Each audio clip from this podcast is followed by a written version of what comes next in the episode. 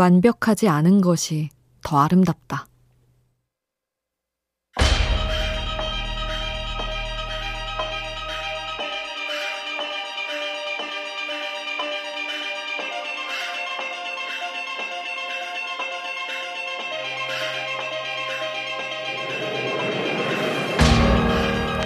누군가는 말한다. 세상에서 가장 불행한 사람은 완벽을 꿈꾸는 사람이라고. 완벽을 겨루는 경기에는 끝이 없기 때문에 결코 행복해질 수 없다고 말이다. 우리가 관심을 가져야 할 것은 완벽을 추구해서 나온 결과가 아니다. 완벽을 위해 나아갔던 부족하지만 기특한 나의 한 걸음이다.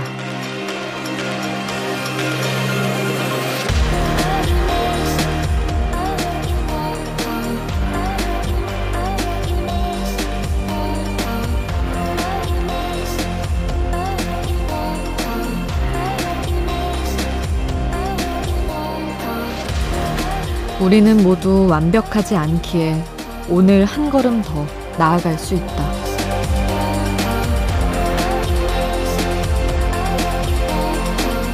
우연한 하루 김수지입니다.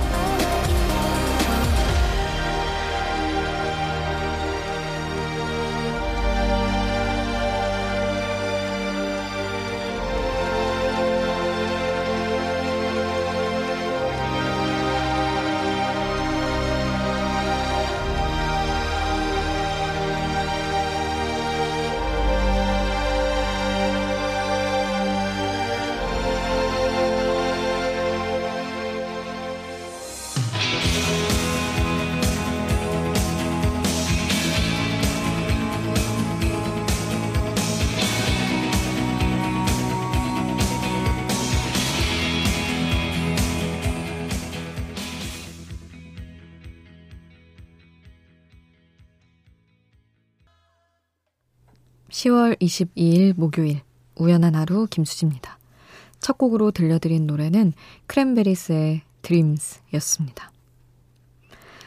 음, 완벽. 완벽이라는 게 근데 세상에 존재할까요? 다들, 다들 완벽을 추구하지만 결국에는 그렇게 쫓아가다가 내가 부족해 보이고 또 못나 보이고 이런 반복이 아닌가 싶습니다. 내 일도, 뭐, 내 성격, 내 커리어, 그리고 남들과 나의 관계, 모든 것들이 그렇죠. 그래도 계속해서 나아갈 곳은 있다는 건, 뭐 좀 어쩌면 억지스러운 위안일 수도 있지만, 우리가 기댈 구석이긴 하죠. 저도 여러분에게 늘 한 걸음 다가가려고 문자, 미니창 열어두고 있습니다. 문자 샵 8000번, 짧은 문자 50원, 긴 문자 100원의 정보 이용료가 추가로 들고요. 미니 메시지는 무료로 이용하실 수 있습니다. 배철수의 음악 캠프 30주년 기념 앨범 출시. 지난 30년간 방송된 약 20만 곡 가운데 청취자들에게 많은 사랑을 받은 20곡을 선정해 빨강과 파랑 두 장의 컬러 vinyl에 10곡씩 담았고요. 수록된 노래 가사와 기념사진을 비롯해 배캠이 사랑한 음악 100곡에 대한 전곡 해설 등 알찬 내용으로 구성돼 있습니다. 배철수의 음악 캠프 30주년 기념 LP는 색상별로 음반사와 track list가 다르니까요. 자세한 내용은 각종 음반 판매 사이트에서 확인해 주세요.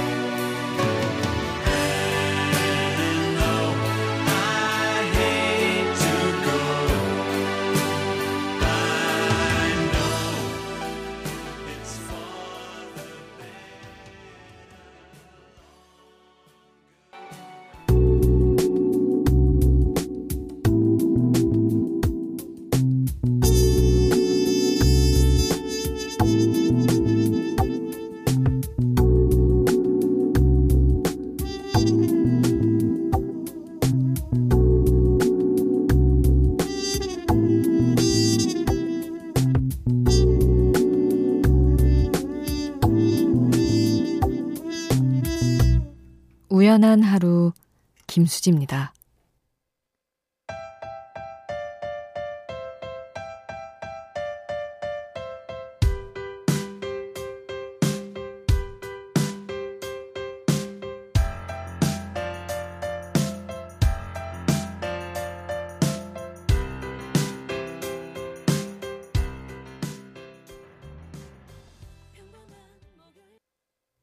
어반자카파의 목요일 밤 0509님 신청곡이었습니다.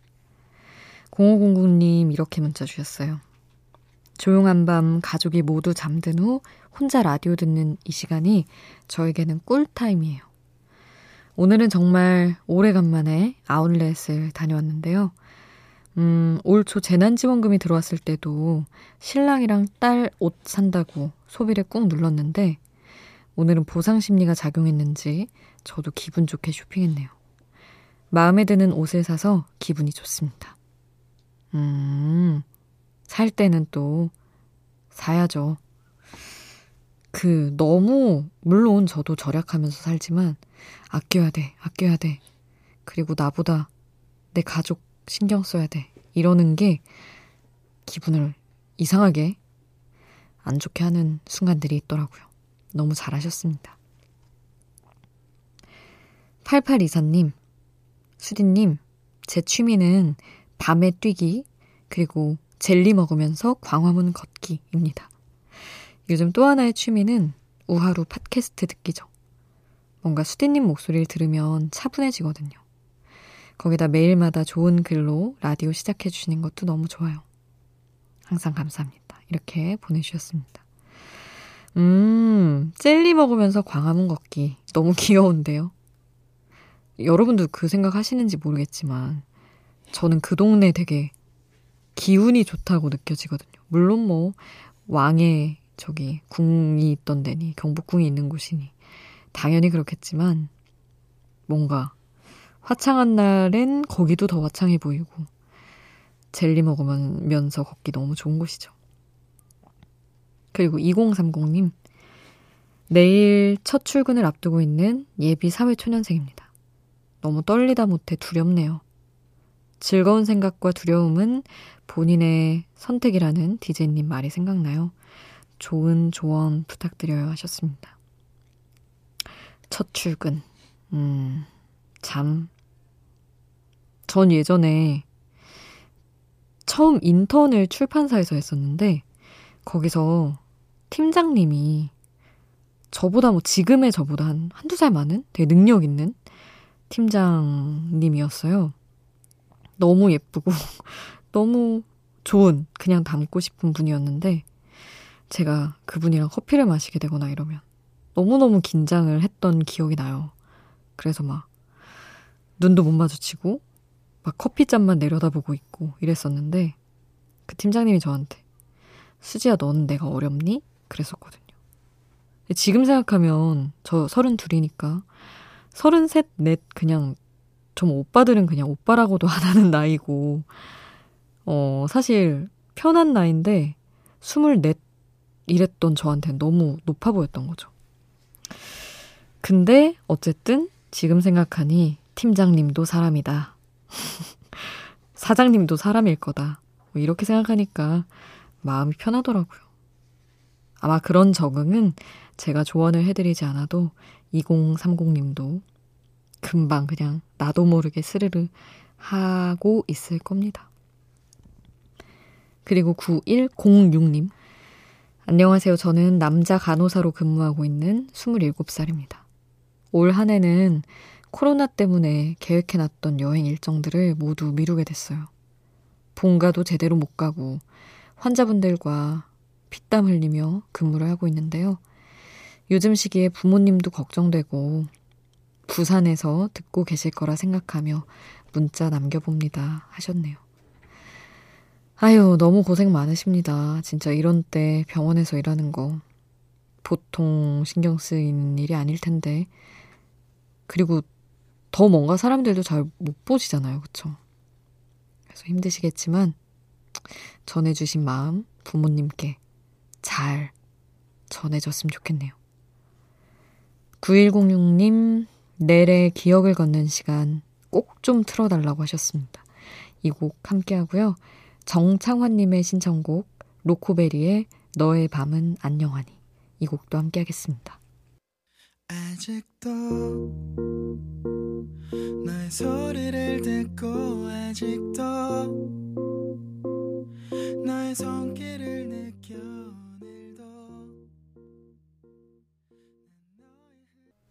넬의 기억을 걷는 시간. 로코베리의 너의 맘은 안녕하니. 함께 하셨습니다.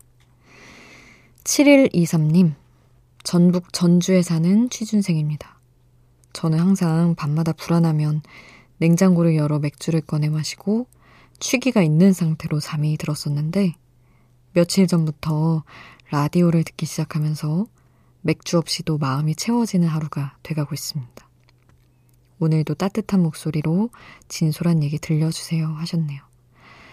와, 다행이다.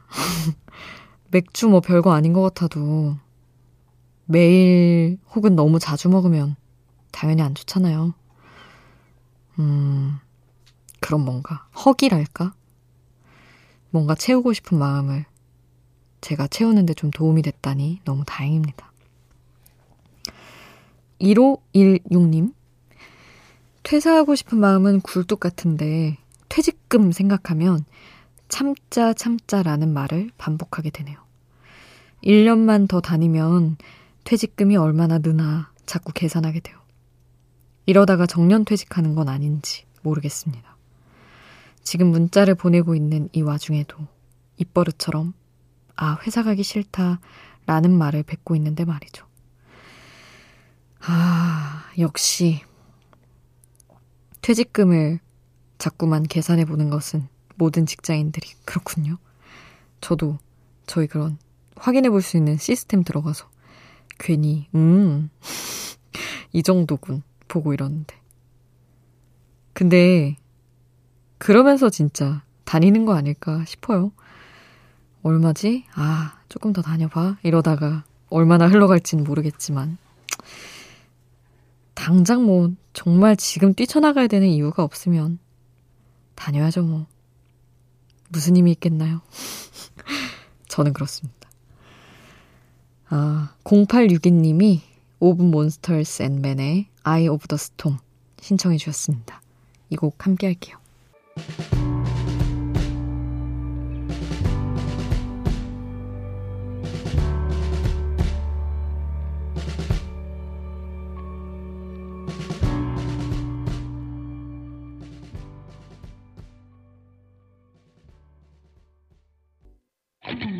밤이 깊어지는데 생각도 똑같이 내 주위에 떨어지는 추울 수도 없이 잠시 들렸다 가도 돼. 매일 이 자리에 있을나 어디까지였나. 우연한 하루 김수지입니다.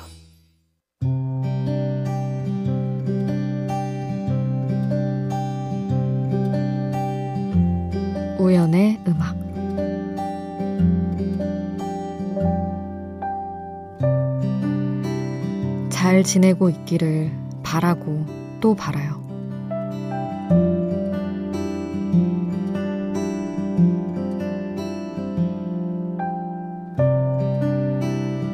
갚지 못한 빛처럼 남은 호의가 몇 개 있다. 가장 먼저 떠오르는 건 무서운 사장님이 있었던 레스토랑의 주방 직원분. 이모뻘 나이의 아주머니였는데 사장도 레스토랑의 다른 직원들도 모두 쌀쌀 맞은 와중에 아르바이트생인 내게 유일하게 따뜻했던 분이었다. 그분은 모두는 못 믿겠지만 너는 믿을 수 있다는 듯 21살 어린 나를 앉혀놓고 이런저런 힘듦을 털어놓곤 했다. 이해했고 공감했고 무엇보다 그냥 들어드리고 싶었다. 그리고 나는 얼마 안가 그 레스토랑을 그만두었다. 일이 생각보다 힘들었고 분위기도 힘들었고 더 내 마음에 드는 아르바이트 자리를 찾은 터라 미련도 없었다. 하나 실수한 것은 그분께 어떠한 인사도 없이 떠나버린 것. 어렸고 지금보다 훨씬 이기적이어서 일하기 싫은 곳에서 도망쳤다는 해방감에 남겨지는 다른 마음에 대해서는 생각하지 않았다. 그로부터 얼마 지나지 않아 버스에서 그분을 마주쳤을 때 말없이 창가로 돌아가던 그 옆 얼굴을 기억한다. 원망하지 않았지만 다가갈 수도 없었다. 이런 식의 몇 가지 가슴에 남은 나 자신의 매정함. 나는 잊지 못했다. 하지만 다들 잊으셨기를 바란다.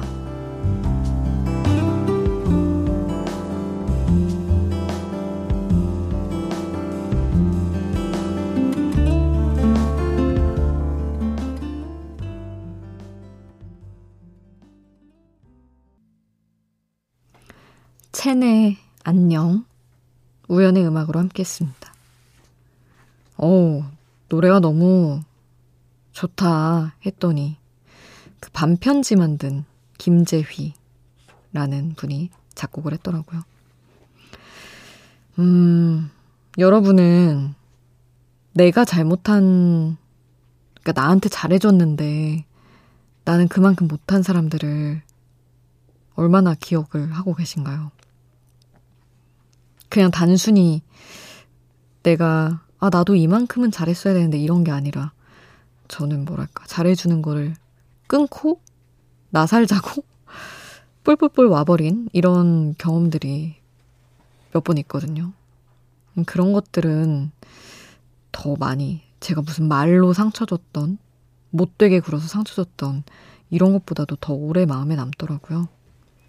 그런 제가 외면했던 마음들이 잘 지내고 있기를 바라는 마음으로 안녕이라는 곡을 함께 했습니다.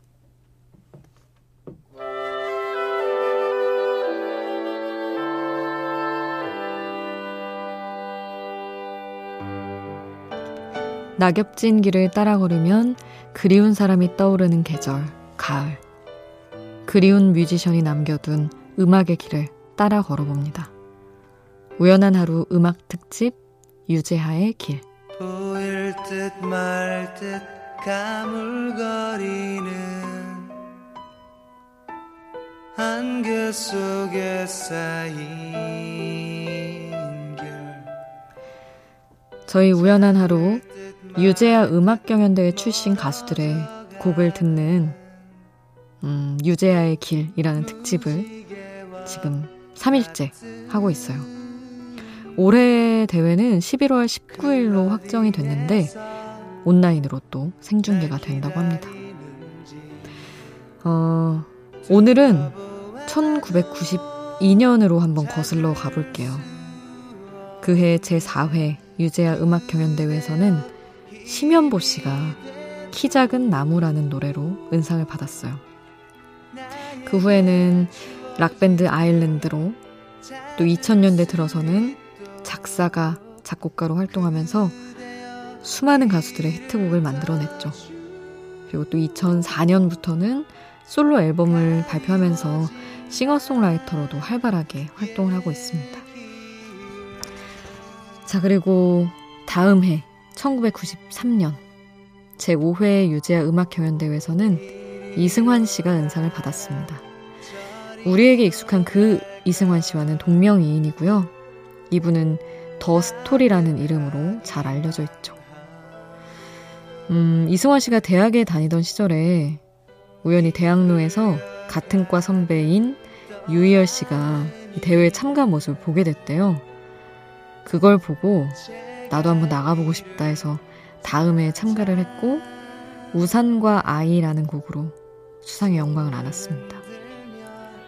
그리고 가수로도 활동을 했지만 작곡가로도 이름을 알렸는데요. 이소라 바람이 분다의 작곡가입니다. 이소라 씨가 나가수 나왔을 때 방송에 늘 편곡자로 나오던 그 사람, 그 이름으로 기억하시는 분들 많죠. 우연한 하루 음악 특집 유재하의 길. 오늘은 유재하 음악 경연대회가 배출한 두 뮤지션 심현보, 이승환, 이 두 뮤지션의 음악을 함께 하겠습니다. 박혜경 씨 노래로 알려져 있지만 심연보 씨가 작곡해서 본인의 앨범에도 실은 곡 하루 듣고요. 이어서 이승환 씨 음악도 만나보죠. 스토리 헤이걸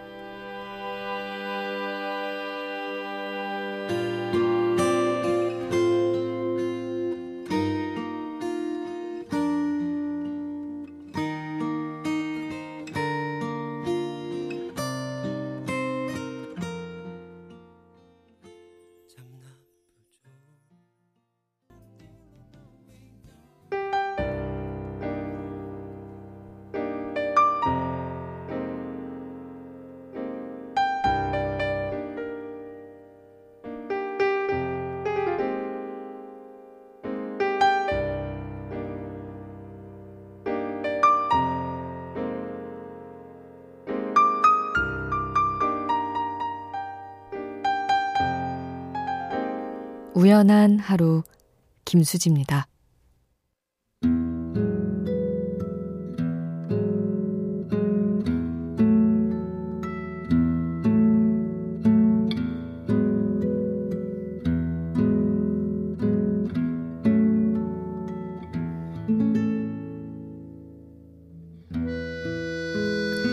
8824님, 우연치 않게 수진님 우연한 하루 듣게 돼서 한 달 동안 꾸준히 시청하고 있는 청취자입니다.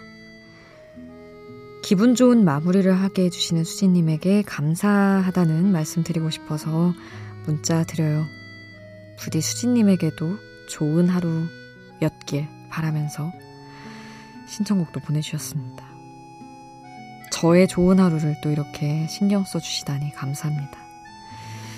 음, 저도 여러분 덕분에 이런저런 얘기 듣고 마음도 더 강하게 먹고 커가고 있어요. 그래서 저도 감사합니다. 오늘 끝곡은 8824님이 신청해주신 샤를 트렌의 라메르 이 곡으로 남겨드리겠습니다. 지금까지 우연한 하루 김수지였습니다.